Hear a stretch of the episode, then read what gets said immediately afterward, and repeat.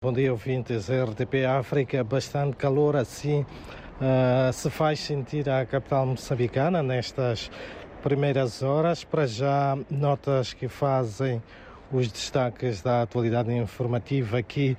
no país, onde o Instituto Nacional de Meteorologia continua a monitorar o ciclone tropical intenso Fred, cujo impacto poderá começar a fazer sentir a partir do dia 22 nas regiões costeiras das províncias de Sofala, Zambésia e também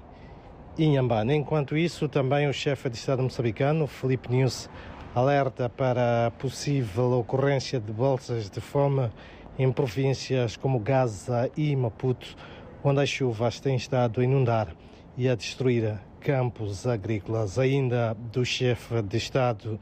moçambicano ficou a saber-se que os países como Ruanda vão continuar a apoiar Moçambique no combate ao terrorismo na região norte do país. Informação essa tornada pública por uh, Felipe News, que a margem da Cimeira dos Chefes de Estado da União Africana que decorreu na Etiópia manteve Uh, encontros separados com vários homólogos, entre estes Paul Kagame do Ruanda e também Cyril Ramaphosa da África do Sul. Em outras notas, dizer que a sexta Comissão de Defesa e Segurança e Ordem Pública da Assembleia da República visita hoje o Instituto Nacional do Mar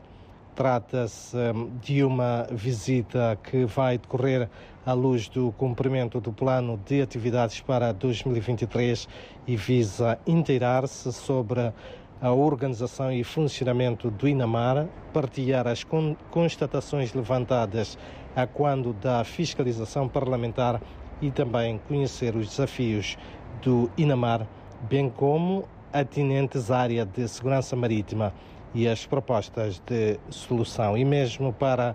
terminar com uma nota desportiva, a seleção moçambicana de futebol de sub-20 estreou-se com empate na Taça das Nações Africanas que decorre desde ontem no Egito e foi diante dos anfitriões que os comandados de Dário Monteiro alcançaram este resultado. Já na quarta-feira, os Mambinhas defrontam a seleção do Senegal. São então estas algumas das principais notas de destaque para este começo de segunda-feira, dia em que a temperatura máxima prevista aqui para a capital moçambicana é de 36 graus.